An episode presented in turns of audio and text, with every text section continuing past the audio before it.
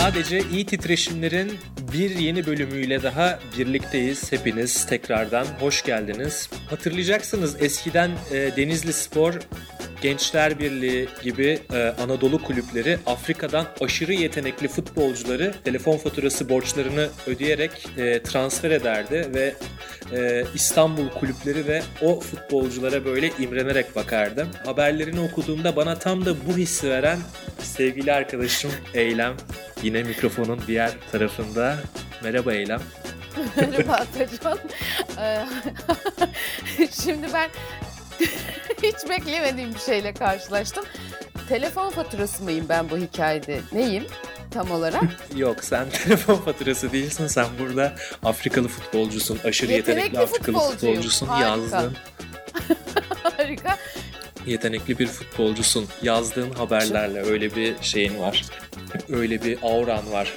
Çok teşekkür ederim. Gurur duydum. Telefon faturamı birkaç gün içinde gönderirim sana. Teşekkür ediyorum. Sevgili Denizli Spor Selam verdik, borçlu çıktık. Estağfurullah sonuçta bunlar bazı bedeller ödenecek tabii ki. Şimdi sen Bazı bedeller ödenmek zorunda. Aynen öyle. Ee, bu böyle Denizli Spor Gençler Birliği falan demişken Dünya Kupası biliyorsun önümüzdeki yıl yapılacak Katar'da. Evet, Ama onun önümüzdeki için- yaz. Yok, onun önümüzdeki, önümüzdeki sonbaharda. sonbahar Kasım'da. Ama onun için de çok korkunç bir bedel ödeniyor bu arada. Katar'ın ev sahibi olarak seçildiği 2010 yılından bu yana 11 yıldır inanılmaz bir inşaat sürüp gidiyor ülkede. 7 tane yeni stat yapmışlar. Düzinelerce otel, yeni bir havaalanı, karayolları, metro çalışmaları falan böyle sürüp gidiyor. Bu Aa, sen direkt inşaatlarda- habere girdin vallahi güzel. Evet, girdim. Yetenekli futbolcu gördüğün gibi iyi ortayı gördüğü gibi gole yürür. Süper. Şaşırtmasın bu seni. Bu inşaatlarda genelde Güney Asyalı ve Afrikalı göçmen işçiler çalışıyor.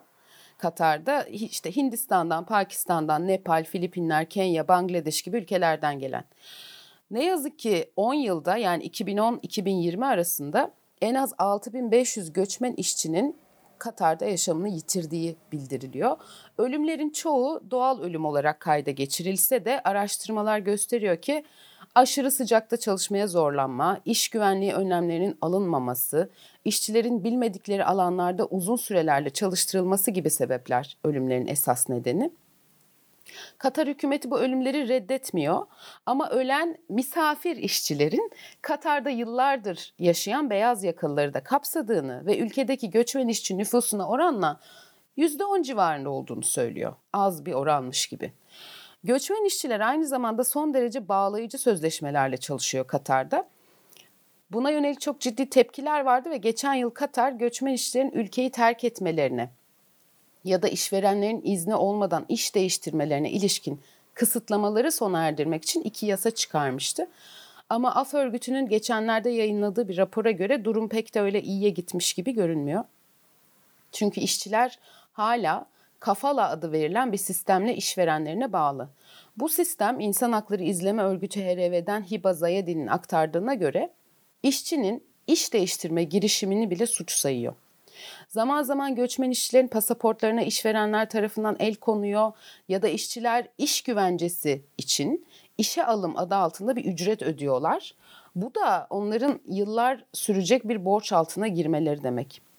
Raporda ifadeleri yer alan bir göçmen işçi örneğin işini değiştirmek istediğinde işveren tarafından tehdit edildiğini ve işten ayrılmak için aylık maaşının 5 katından fazla yani 6 bin Katar riyali bu da 1200 euro yapıyor ödemesi gerektiğini söylüyor.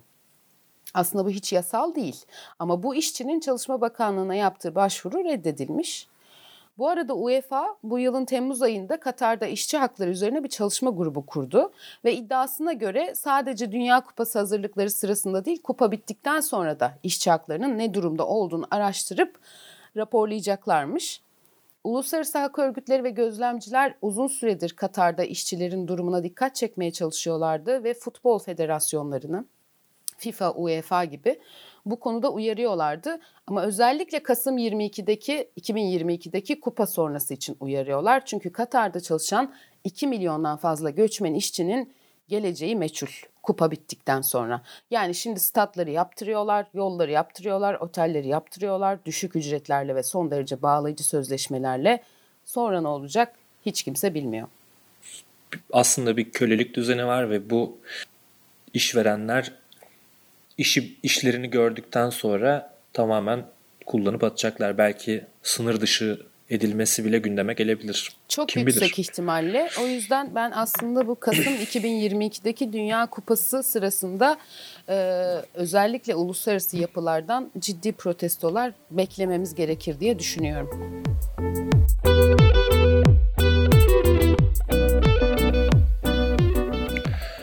Evet, bir sonraki haberimizle devam edelim o halde.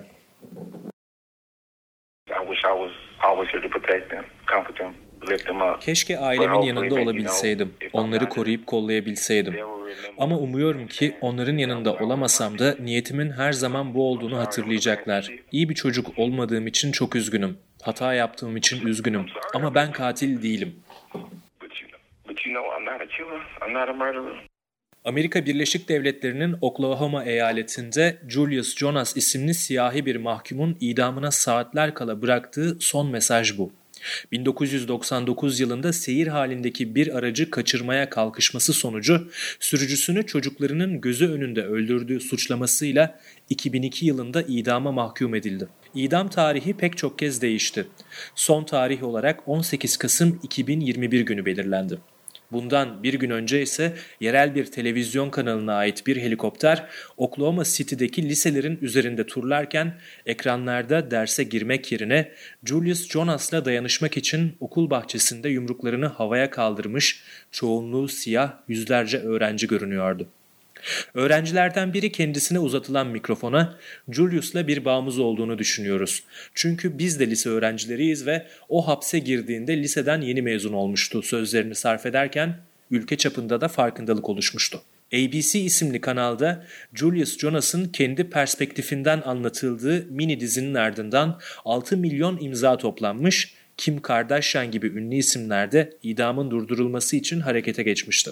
Hatta Avrupa Birliği'nin ABD temsilciliği Oklahoma Valiliğine bir mektup gönderip Jonas'ın canının bağışlanmasını rica etmişti. Jonas ise hapiste geçen 22 yılın ardından hala masum olduğunu söylüyor. O zamanki avukatının tecrübesiz olduğunu, kendi lehine ifade verecek tanıkları mahkemeye çağırmadığını ifade ederken 1999 yılında cinayetin yaşandığı gün evde ailesiyle birlikte olduğunu belirtiyor. Jonas'ın ifadelerindeki bir diğer dikkat çekici kısımsa bu esnada asıl suçlunun suçunu itiraf etmesine rağmen davanın yeniden açılmadığı yönündeki sözleri. ABD'deki televizyon kanalları idam cezasını ve insan haklarını, Jonas'ın davasını, onun masum olup olmadığını, cezanın yerindeliğini tartışırken Jonas'ın annesi idamı beklerken yaptığı son basın açıklamasında oğlu Julius'un idamının lince dönüştüğünü söyledi. Eğer oğlumun idam edilmesi gerektiğini düşünüyorsanız ona adil yargılama hakkını verin. Suçsuz olabileceğine dair en ufak bir şüphe bırakmayın. Yok eğer tek bir şüphe kırıntısı dahi varsa oğlumu derhal serbest bırakın sözleriyle tepki gösterdi. Hukuki mücadele de son dakikalara kadar sürdü. Jonas'ın avukatları Oklahoma eyaletindeki ölümcül iğneyle gerçekleştirilen idamın can çekiştirici, işkenceci ve dolayısıyla acımasız bir ceza olduğu gerekçesiyle ihtiyati tedbir kararı alınması için başvuruda bulundu. Amaçları Jonas'a bir şekilde zaman kazandırıp onu bir şekilde oradan çıkarmaktı. Ama herkes gibi onlar da valinin af yetkisinden başka bir çare kalmadığının farkındaydı. İdama saatler kala yerel saatle 13.20'de valiliğin internet sitesinden bir açıklama yayınlandı. Şartlı tahliye seçeneği bulunmaksızın Julius Jonas'ın idam cezasının ömür boyu müebbet hapse çevrildiği duyuruldu. Aile fertleri bu kararı mutlulukla karşıladı. Julius Jonas'ın ise artık ölmeyeceğini bilmesi herhalde onu da mutlu etmiş olsa gerek. En azından e, şimdilik mutlu bitmiş bir haber diyebiliriz ama beni şok etti. Hala böyle idam cezalarının mevcut olduğunu biliyoruz tabii bazı eyaletlerde ama bunun bu kadar çılgınca savunuluyor olması da beni dehşete düşürüyor. Peki şimdi Atacan, e, Sudan'dan bir ada alacağımız vardı desem ne dersin? Sudan'da bir adamız varmış. Onu Hadi canım. Gerçekten öyle işin ilginçliğine İsmet geleceğiz. İsmet İnönü Sudan'a mı vermiş yoksa? Ee, o kadar ileride bir tarihte değil galiba. Şimdi Sudan'da Ekim ayında bir darbe gerçekleşti biliyorsun. Başbakan Abdullah Hamduk tutuklandı. Ardından çok ciddi kitlesel protestolar gerçekleşti. Generaller, darbeci generaller iç savaşı önlemek için darbe yaptık diyor. Ne kadar tanıdık bir ibare. Hem ekonomik meseleler hem de siyasi bölünmüşlük hali Ekim ayında Hamduk hükümetini istifaya çağıran protestolara neden olmuştu Sudan'da. Ordu da bu bahanenin arkasına sığınarak herhalde yeniden darbeye girişti. Halk yine sokaklarda ve geriye dönmek istemiyoruz diyor. Geriye dönmek istemiyoruz diyor çünkü 2019'da da bir darbe yapılmıştı Sudan'da ve bir geçiş hükümeti kurulmuştu. Bu geçiş hükümetinin bir yıl daha görevde kalması bekleniyordu. Ardından da genel seçim yapılacaktı. Ama ordu müsaade etmedi. Kasım ayı başında öğretmenlerin bir eylemine asker müdahale etti. En az 87 öğretmen gözaltına alındı. 10 Kasım'da Güney Darfur'da 13 öğretmen tutuklandı. Sudan Öğretmenler Komitesi'nin bölge başkanı ve başkan yardımcısı da tutuklananlar arasında.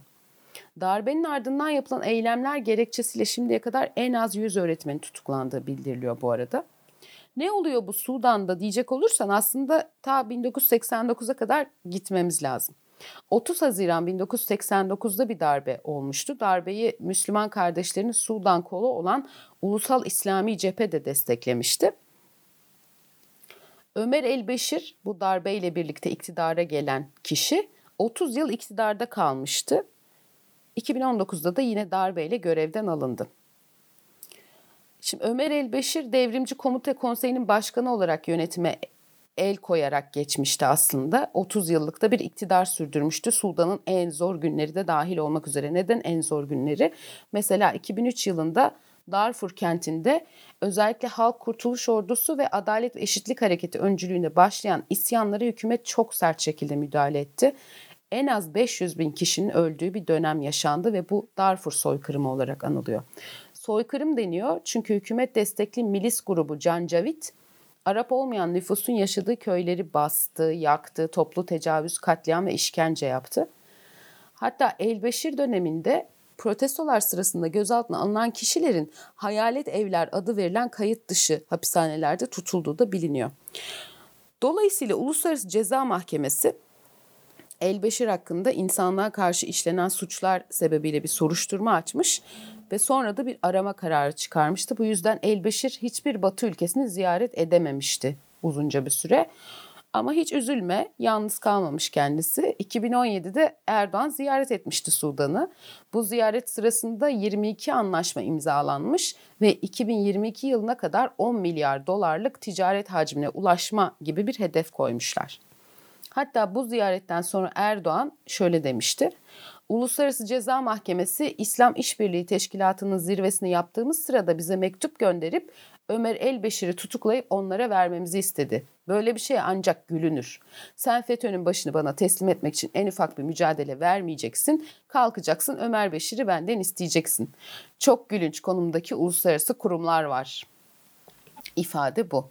E tabi o kadar anlaşma, ticaret falan yapınca böyle şeyler gülünç geliyor. Bir de üstüne Kızıldeniz'de bulunan Sevakin adasının Türkiye'ye verilmesini istemişti o dönemde Erdoğan. Elbeşir'de olur demiş. Bu ada 1517'den 1882'ye kadar Osmanlı egemenliğinde kalmış bir ada. Türkiye diyor ki biz burada kültürel turistik tesis yapacağız. İşte atalarımızın mirasına sahip çıkacağız filan. Ama Suudi Arabistan, Mısır başta olmak üzere Körfez ülkeleri kardeşim sizin niyetiniz Kızıldeniz'e askeri üs kurmak olmaz öyle şey diye karşı çıkmıştı. Yani artık üzerinden 4 yıl geçmiş bu ada sözünün artık ne oldu bizim bir ada işi vardı diye nota mı gönderecek Türkiye darbecilerden mi isteyecek kimden isteyecek bu adayı bilmiyorum. Ama 2019'daki darbe sonrasında yandaş medya Türkiye'yi hedef alıyor bunlar. Sudan bize yüzünü döndü de ondan sonra böyle oldu falan diye lanetlemişti darbeyi. Şimdilik çok sessiz. Bakalım ne diyecekler. Vallahi benim aklıma gelen sen, e, sen haberi anlatırken kimler kimlerle yan yana gelmiş kadere bak. Yankılandı değil mi böyle arkada? evet kulaklarımda kadere bak yankılandı yani. Evet. İşte böyle. İşte böyle.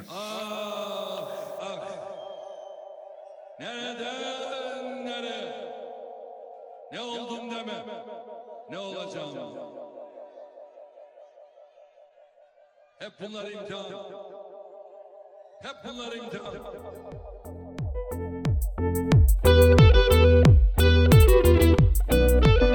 Biraz iç gündemden bir haber e, geçmek istiyoruz bu bölümde. Bu görmezden gelemeyeceğimiz bir gelişme. Yani Türkiye'ye dair birçok gelişmeyi konseptimiz gereği e, görmüyoruz zaten. Arada sırada benim hezeyanlarım oluyor. Onları söylüyorum, bel- belirtiyorum belki. E, üç aşağı beş yukarı ama bu Bolu Bey'i dediğimiz e, insan yani Bolu Bey'i gibi davranan insan aslında birçok sorumluluğu, e, hukuki yükümlülüğü olan belediye başkanı Tanju, e, Tanju, Tanju Özcan kafayı yine mültecilere taktı. Zaten son zamanlarda bu popülist ifadeleriyle gündeme gelmeye başlamıştı, gündeme gelmişti. Şimdi bu konuya girmeden önce konuyla ilişkisi olan ama başka bir gelişmeyi ben size önce aktarayım. İçişleri Bakanlığı Göç İdaresi Genel Müdürlüğü 27 Ekim tarihinde bir açıklama yapmıştı ve yabancı uyruklu olduğu değerlendirilen kişilerce muhtelif sosyal medya platformlarından provokatif amaçlı muz yeme eylemi içerikleri paylaşımları yapan 7 mültecinin gözaltına alındığını ve sınır dışı edileceklerini duyurmuştu. Ee, son haberlere göre sınır dışı edilmek üzere geri gönderme merkezlerinde tutulan kişi sayısı 45. Peki ne olmuştu onu bir hatırlayalım. Ben de Suriyeliyim ama ben de burada öğrenciyim ama zaten Suriye'de savaş olmasaydı biz buraya gelmek zorunda kalmazdık. Savaşacaksınız. Biz de kaçmıyoruz. Savaşacaksınız. Bitmedi hiçbir Gidin. Git konuşma. Hiç konuşma git. Suriye, Suriye'ye git Suriye. Dönebilirsin. Zaten git. Bayrama gidiyorsun. Baban getirdi Bayrama buraya, gidiyorsunuz baban. valizlerle. Baban getirdi. Hayır. Burada yapabileceğimiz hiçbir şey yok. Sen burada kiracısın, biz ev sahibiyiz. Siz de kaçmayacaksınız. Sen benden daha rahat yiyor. Ben muz yiyemiyorum. Aynen. Kilolarla muz alıyorsunuz Bir saniye, pazarlardan. Kuaförden çıkmıyorlar. Kuaförden çıkmıyorlar. Ben kuaför... Ama biz paramızla gidip ödüyoruz. Beleşe bir şey yapılmıyor bize. Devlet yardım ediyor, devlet. Hayır. Devlet Yardım gelmiyor. Ee, bu sokak röportajının ardından özellikle TikTok'ta muz yeme videoları viral olmuştu ve bazı medya kuruluşları bu videoları Türk ekonomisiyle dalga geçiliyor, Türklerle dalga geçiliyor diyerek paylaşmıştı. 30 Ekim'de bu videolar üzerine yapılan e, 30 Ekim'de bu videolar üzerine haber yapan Orient News'ten Suriyeli gazeteci Macit Şam'a halkı kin ve nefrete sevk etmek iddiasıyla tutuklandı ve Gaziantep geri gönderme merkezine götürüldü. Basın örgütleri buna tepki gösterdi. Hem gazetecilik faaliyetinin engellenmesi nedeniyle hem de bir ülkede mülteci olarak bulunan bir kişinin güvenlik tehlikesi olması durumunda geri gönderilmesinin uluslararası hukuka aykırı olması nedeniyle. Sınır tanımayan gazeteciler örgütü RSF'nin Orta Doğu bölümü başkanı Sabrina Benoui şöyle demişti. Suriye muhalefetine bağlı bir TV kanalı olan Orient News, Şam'daki yetkililer tarafından yasaklandı. Macit Şam'a Suriye'ye geri gönderilirse faaliyetleri nedeniyle neredeyse kesinlikle hayatına mal olacak ciddi misillemelere maruz kalacaktır. Macit Şam'a neyse ki 9 Kasım tarihinde serbest bırakıldı. Ama geri gönderme merkezlerindeki 45 mülteci için henüz böyle bir adım yok. Tabii yurdumuzda yabancı düşmanlığı e, Suriyeliler üzerinden özellikle belirtilen birden fazla etkenle açıklanabilir. Yani Türkiye'nin uluslararası göç alanındaki politikası, Türkiye'nin Suriye'deki politikası, ekonomik kriz ve ırkçılığın yabancı düşmanlığın iktidarlar tarafından her sıkıntıda sarıldıkları bir can simidi olması gibi pek çok etkenle açıklayabiliriz. Ama tabii ırkçılık ve özellikle Suriyelilere karşı düşmanlık deyince senin de başta söylediğin gibi bunun bayrak tutanı Bolu Belediye Başkanı Tanju Özcan. Geçen hafta belediye meclisine bir teklif hazırladığını söyledi. Teklife göre kentte kıyılacak nikahlarda taraflardan en az birinin Türkiye Cumhuriyeti vatandaşı olmaması durumunda nikah ücreti olarak 100 bin Türk lirası istiyormuş. Yabancılar Bolu'da evlenip çoluk çocuk yapmasın istiyormuş. Daha önce de Bolu'da yaşayan yabancıların su ve katı atık için ödedikleri bedeli 10 katına çıkaracağını söylemişti Bolu Bey'i. Hatta bir televizyon programında da şunları demişti. Siz bunları bu topluma nasıl entegre edeceksiniz? Hiç bunları düşünmediniz mi? Şimdi madem Bolu'da kalmayı tercih ediyorsun, Türkiye'de kalmayı tercih ediyorsun. Vatandaşla vatandaş olmayan arasında ben kendi vatandaşım lehine pozitif ayrımcılık yapmak suretiyle gitmelerini istenmediklerini göstermek istedim. Türkiye'de bu konu konuşulsun istedim. Ben o kelimeleri, o cümleleri sarf etmeseydim bu konu Türkiye'de konuşulmayacaktı. Şimdi en azından konuşulmaya başlandı. Bakın Suriyeliler bizden yaklaşık 30 yıl gerideydi. Iraklılar diyor. Ama bu Afganlar bizden 100 yıl geride olan, kabile anlayışıyla yönetilen, insanlara garip geliyor. 15 yaşında kız çocuğuna istismarda bulundu bir Afgan. Kardeşim o onun farkında değil. Afganistan'da çünkü 9 yaşında kız çocuğuyla evlendiriliyor bunlar. 10 yaşında, 12 yaşında. Yavrum çocuğum diye sevdiğimiz 9-10 yaşındaki, 11 yaşındaki kız çocuklarına bunlar karısı olabilecek gözüyle bakıyor. Tek kendi sanki milli iradenin ürünü gibi sanki Türkiye Cumhuriyeti Bolu Belediye Başkanı ağaç kabuğundan çıktı. Bir tek o sandıktan çıktı. Bakın yarın böyle toplumsal gerginlikler çıkacak. Yapmayın etmeyin diyen benim. Ben ne ırkçıyım ne faşistim. Ben anti emperyalistim. Bu işlerin arkasında hep ABD emperyalizminin olduğunu söyleme fırsatını yakaladım. Bak bak bak laflara bak. Kimse de dememiş mi ya Tanju? Dön bir de Türkiye'deki istismar vakalarına bak. Kadın cinayetlerine bak. Ondan sonra böyle gel kabile mabile diye gevele. Yani cahilliğinden mi bu, bu laflar? Ay bilmediğinden hiç sanmıyorum. Tam da böyle popülist bir tipin toplumda zaten var olan bir sıkıntıyı kaşıya kaşıya çözümsüz hale getirip oradan kendince nem, nemalanacak bir tipin lafları bunlar. Bir de diyor ki biz bunu gündeme getirdik de işte göç meselesini, yabancılar meselesini Türkiye'de tartışılmasını sağladık. Ya onca insan var göç alanında, mülteci hakları alanında çalışan, göç politikası nasıl olmalı, entegrasyon dediğin şey nedir filan diye araştırma yapan. Ya senin ayrımcı beyanlarına mı kaldık ya biz bunu tartışmak için? Yani Türkiye'nin göçle ilgili politikası nedir? Mültecilerin durumu nedir? Ne oluyor? Bunu biz Allah aşkına Bolu Belediye Başkanı'nın abuk subuk laflarıyla mı öğreneceğiz? Bilenlere danışırız. Sosyolog Lülüfer Körükmez'e sorduk biz de. Kendisinin göç ve ayrımcılık üzerinde çalışmalarını biliyoruz, duymuşsunuzdur siz de. Ayrıca TİHİV Akademi'de araştırmacı olarak çalışıyor. Buyurun bakalım mülteci hakları neymiş? Türkiye'de mültecilerin durumu neymiş? Lülüfer merhaba. Merhabalar. Hoş geldin yayınımıza öncelikle. Hoş bulduk. Teşekkürler çağırdığınız için, davet ettiğiniz için. Biz teşekkür ederiz. Şimdi sana en başta böyle çok klişe gelecek. Yeter artık bunu biz kaç kere söyledik diyeceğim bir soru soracağım. Türkiye'deki Suriyeliler devletten mi para alıyorlar Lülüfer? Yani Türkiye'deki Suriyeliler belirli şartları sağlayan ve geçici koruma altındalarsa eğer Avrupa Birliği tarafından finanse edilen e, sosyal uyum yardımı olan 155 lira para alıyorlar. Bu Kızılay tarafından dağıtılıyor Avrupa Birliği'nden gelen para. Dolayısıyla insanlar PTT'de veya ellerinde işte Kızılay kartı vesaire gördüklerinde devletten para alıyorlar e, sanıyorlar veya buna inanmayı istiyorlar.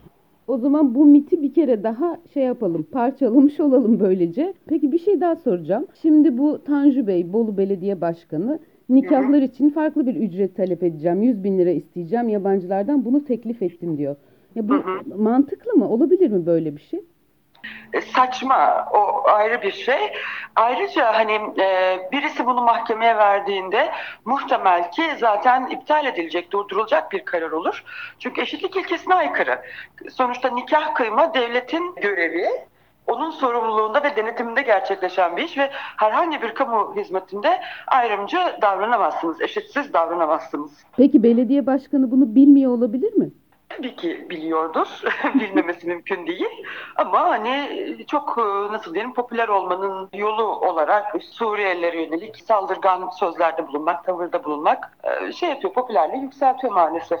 Peki bu sınır dışı edilecek mültecilere gelelim. Yani mülteci hakları açısından düşündüğümüzde nasıl bir tablo? Yani bunun, bunun bir geçerliği var mı? Yapabilir mi? Yaparsa sonuçları ne olur? Bütün e, şey uluslararası sözleşmelere işte iltica ve mültecilik haklarına aykırı kişinin yaptığı eylem yüzde yüz yargı sürecinden sonra suç olarak tanımlanmış olsa dahi eziyet verebileceği bir yere sınır dışı edilemez. Ama bu maalesef bu ilk defa olmuyor. Türkiye 2019'dan hatta işte daha öncesinden beri Suriye'ye sistematik olarak sınır dışı yapıyor. Ve AF örgütünün raporları var. Suriye'ye sınır dışı edilenlerin orada işkence ve kötü muameleye maruz kaldığına yönelik. Peki buna uluslararası camiada neden hites edilmiyor?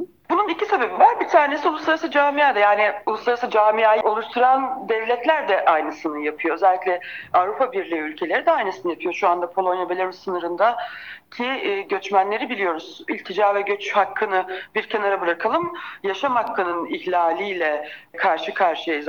İnsanlar kırsalda donarak ölmeye başladılar. Biz Avrupa Birliği'nden bahsediyorum ama Amerika, Kanada gibi kuzey ülkelerin neredeyse tamamında tekrarlanan ihlaller. O yüzden hani kim kime ne diyecek? Elbette ülkelerin hani birbirlerine ihlaller üzerinden e, müdahale etmesi, yaptırımda bulunması diplomasiyle çok ilgili biliyoruz ki ve Türkiye'de Avrupa Birliği ile 2013-2015 diyelim daha işte o zamandan beri bir tür karşılıklılık görmezden gelme ilişkisi içerisindeler. Bu çok daha uzun bir konu tabii ki. Mülteci haklarına karşı başka hangi haklar görmezden, hangi ihlaller görmezden geliniyor? Aslında mülteciler bunun bir kısmı ama Türkiye içinde sürekli başka ihlaller de onun başka bir ayağı. Evet Lülüfer hocamıza teşekkür ediyoruz e, bize değerli katkıları için. Ben de şunu söyleyeyim bu ifadelerin ardından Lülüfer e, Körükmez zaten söylenmesi gereken her şeyi söylemiş ama sağcıların tipik özelliğidir. Böyle bunlar vatansever geçinirler ama kendi ikballerinden başka da hiçbir şey düşünmezler. Çünkü bu hep böyledir. Herkesin iyiliğini düşünse zaten sağcı olmazdı. Yani böyle konuşmazdı. Çok güzel söyledin. Bunu gerçekten koluma moluma dövme yaptırasım geldi. Herkesin Geçici dövme düşünse. yaptır ama. Zaten Geçici dövme yaptır olmazdı. çünkü böyle insanların zamanı kalıcı olmaz yani sürekli kalmaz böyle insanlar. Gelirler giderler. Yani Geldiklerinde de bir nereye şeyleri, kadar yükselirsek. Tabii o yüzden geçici dövme yaptır. Peki. Teşekkürler. Bu harika bir özet oldu. Şimdi Çok geçen hafta şey yetişkin şeyi e, tavsiyesi. Çok Teşekkürler. Yetişkin hayatı zor dedikçe burada kendini geliştirmene de bayılıyorum Atacan.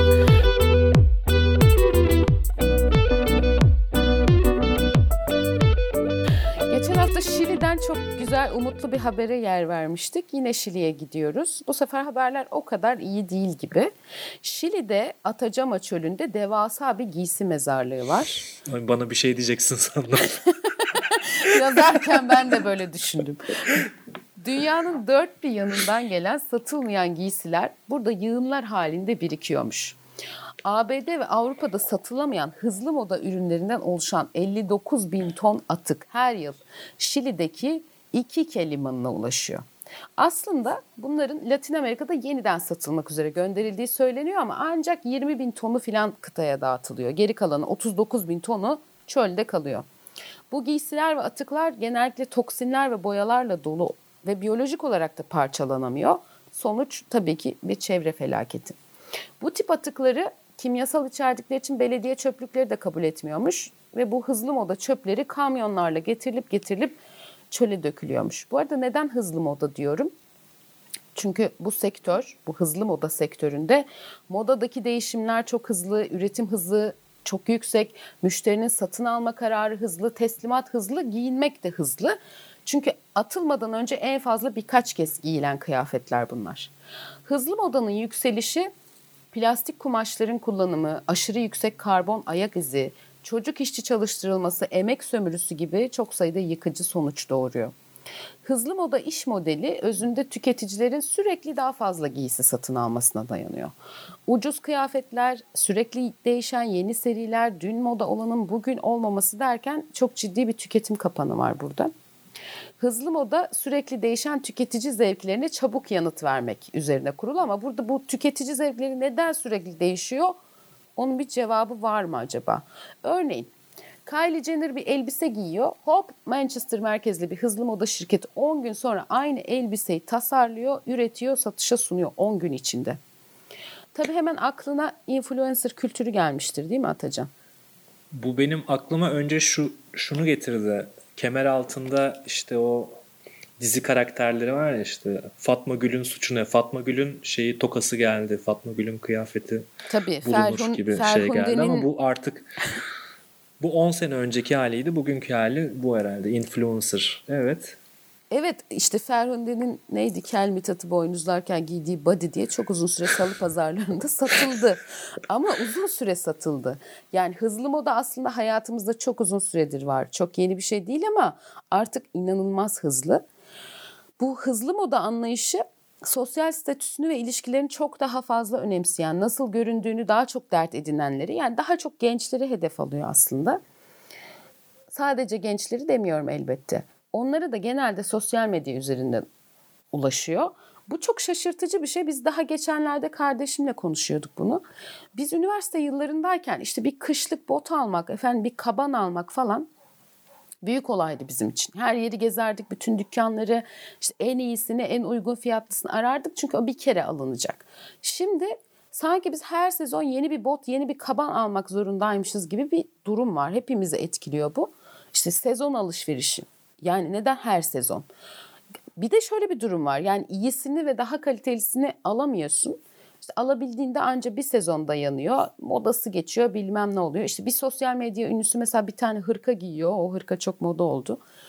Her yerde aynı hırkayı görüyorsun. Her yerde. İşte üstümdekini çok sormuşsunuz link bırakıyorum meselesi. Yani sürekli birbirimize üstümüzdekini mi soruyoruz biz? Çok etkileyici mi bu arada? Yani ben gençleri daha çok etkiliyor diyorum ama hepimizi çok etkiliyor bence ve benim de uzun süredir aslında kendimle mücadele ettiğim bir mesele bu.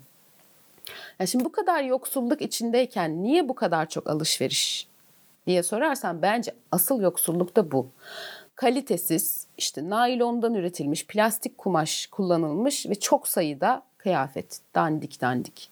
Şimdi Birleşmiş Milletler 2019'da bir rapor yayınlamış.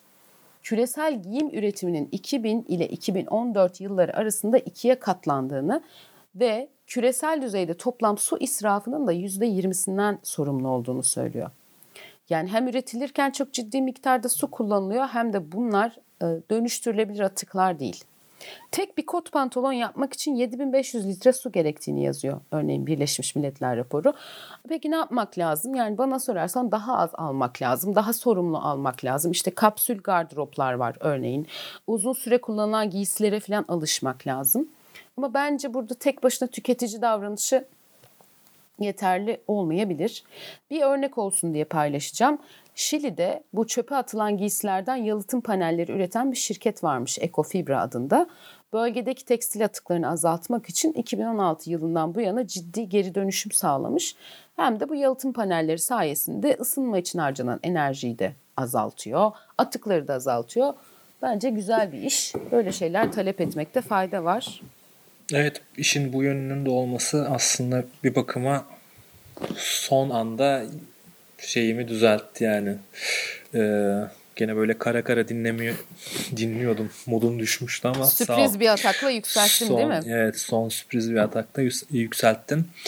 Ee, benim bu konuya dair söyleyebileceğim şey şu ki e, ikinci Pandemi el. döneminde tabii birazcık daha arttı alışveriş meselesi. Bir tür psikolojik etkisi var bunun. E, tabii bu birazcık daha bizi derinlere itecek bir konu. Çok kısaca şunu söylemek isterim burada. Yani bundaki kendini iyi hissetme duygusu bir yaşam satın aldığını düşünmekle de ilgili. İyi yaşayan, yaşamı iyiymiş gibi gösterilen bir kişideki eşya sende de olduğunda o yaşama kavuştuğun sarnısına kapılıyorsun. Öyle zannediyorsun. Bununla çok ilgili. Bir taraftan evet giyinmek bir ihtiyaç. Bana sorarsan moda da bir ihtiyaç. Yani kendi modanı, kendi zevklerini yansıtabilmek de bir ihtiyaç.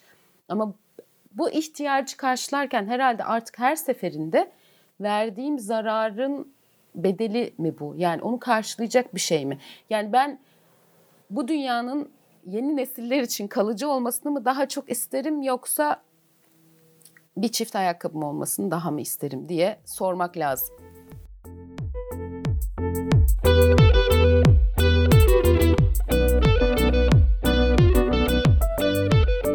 Nijerya'dan geliyor bu başlığımız. Nijer deltasından hatta.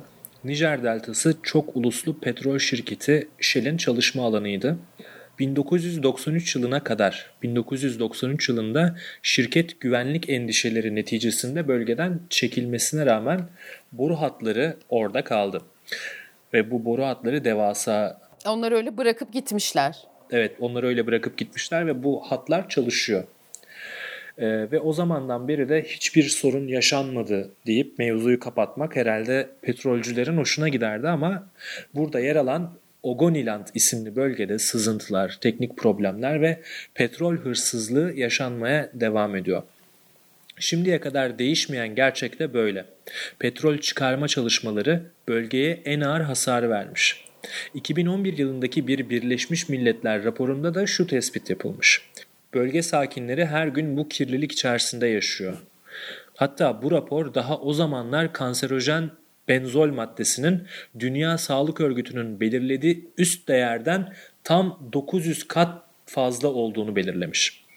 10 yıl önceki bu rapora göre faaliyetler o gün durmuş olsaydı ve bir temizliğe başlanmış olsaydı sadece bu bölgenin ıslahı 2021'den yani bugünden itibaren bir 20 yıl daha sürecek ve maliyeti de 1 milyar doları aşacak. Bunu siz değerli dinleyicilerimizin daha iyi anlaması, damarlarında hissetmesi için şöyle bir örnek vereyim.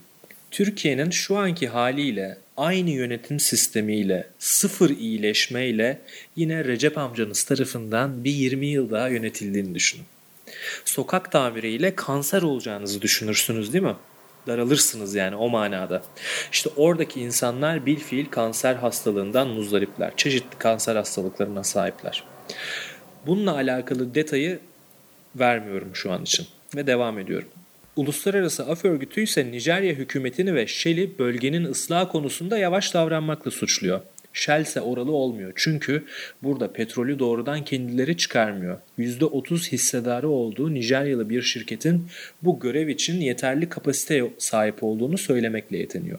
Yani suçu ve Yerel sorumluluğu şirkete taşeron atıyor. şirketine atıyor. Taşeron şirketine atıyor. Ogoniland'daki geleneksel liderlerden biri olan Kral Godwin Okpabi ise Shell suyumuzu, tarlalarımızı kirletti. Temel yaşam koşullarımızı mahvetti. Şimdi ise sorumluluk almak istemiyor diye isyan ediyor. Yalnızca isyan etmekle kalmamış Kral Okpabi, Hollanda ve İngiltere menşeili şirketi İngiltere'de mahkemeye vermiş. Hemen hemen 5 yıl önce başlattığı bu hukuk mücadelesi şimdi başarıyla sonuçlanmış. İngiltere'deki en yüksek mahkemelerden biri sıra dışı bir şekilde Shell'in aleyhinde bir karar vermiş. Tabii bu karar bir mahkumiyet kararı vesaire değil. Yalnızca şirketin İngiltere'de yargılanmasının önünün açılması yönünde bir karar. Tabi bu yine de Kral Okpabi ve halkı için bir ümit ışığı. Zira Avrupalı adalet mercileri suça konu eylemin kendi yetki alanlarında gerçekleşmediği için şikayetleri kabul etmiyordu. Bu e, süreçler davalara dönüşmüyordu. Elbette bu küçücük bir karar. Dediğim gibi ortada bir mahkumiyet kararı falan da yok. Ancak çevre katliamlarına sebebiyet veren Avrupalı şirketlerin yaptıklarının artık karşılarına çıkacak olması nedeniyle emsal niteliği taşıyor ve sırf bunun için bile çok önemli. Evet en azından dava edilebilirler artık. Yani yapmaları gereken şey çok açıkken bunu işte çeşitli hukuki boşluklardan faydalanarak yapmaktan kaçınmaları çok tipik bir hareket. Artık bu büyük şirketler yaptıklarının öyle ya da böyle e, e, hesabını vermeye başlayacaklar. Çünkü bürokrasideki etkileri öyle zannediyorum ki azalmaya başladı. Çünkü ilk- geçen haftada e, şöyle bir detay vermiştim e, Gla- Glasgow'daki e, iklim zirvesinden. Orada bir uzman, şu an tam olarak hatırlayamayacağım bir uzman, bu şirketler kendi devirlerinin sona erdiğini gayet iyi biliyorlar ve geçtiğimiz 10 yıllardaki e, konforlu alanlarını, konforlu ticaret alanlarını olabildiğince de korumaya çalışıyorlar. Olay bundan ibaret yani. Ama bu artık değişmeye başlıyor. Bu bir bakıma umut verici tabii ama yani Üretim Çevre- ilişkilerinin değişip değişmeyeceği açısından gene tartışmalı evet. ama yine de dediğin gibi umut verici. Evet ama yine de çevre felaketleri ne yazık ki her zaman çok kolay geri döndürülebilir değil. Senin söylediğin gibi yani 30 yıllık bir çalışma gerektiriyor. Kirletmesi çok kolay ama onu temizlemesi bir o kadar zor. Keşke hiç olmasa diyeceğim ama işte hayat keşkeklerle değil iyi kiklerle dolu olsun deyip buradan gazı vermem yok mu? E var o zaman. Böyle bir gazla bitirelim. Evet bu haftada yolculuğumuzun sonuna geldik. Haftaya tekrar görüşmek üzere o zaman. Bay bay. Dinlediğiniz için teşekkürler. Hoşçakalın.